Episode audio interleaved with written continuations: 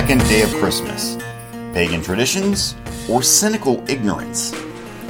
Let's settle this once and for all, at least for those listening. Are Christmas trees a pagan tradition that Christians should avoid? Well, what do we know about the first recorded Christmas tree and what it meant then? One winter's night in 1536, so the story goes, Martin Luther was walking through a pine forest near his home in Wittenberg when he suddenly looked up and saw thousands of stars glinting jewel like among the branches of the trees. This wondrous sight inspired him to set up a candlelit fir tree in his house that Christmas to remind his children of the starry heavens from whence their Savior came.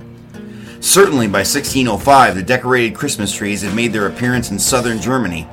For in that year, an anonymous writer recorded how at Yuletide the inhabitants of Strasbourg set up fir trees in the parlors and hang thereon roses cut out of many colored paper, apples, wafers, gold foil, sweets, etc.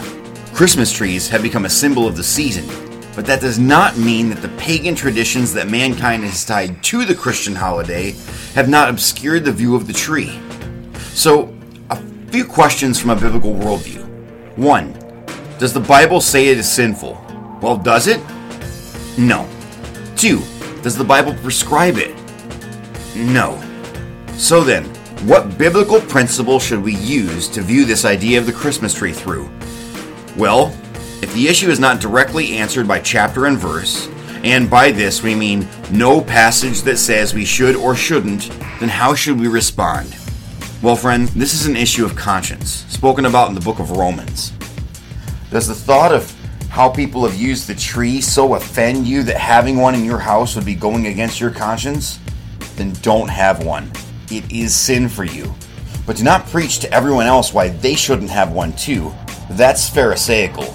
And it's wrong to write our own rules for the world. Shine, shine, shine. Friends, the beauty and majesty of the tree, celebrating the coming of Christ into the world, is not pagan. It's a symbol, just a remembrance. Not an idol, not a replacement for Christ. It's simply a symbol. Let us then seek unity this Christmas season, that we might celebrate with one heart and one mind, regardless of how we feel about the symbols. It's really not about the symbol, it's about the Savior.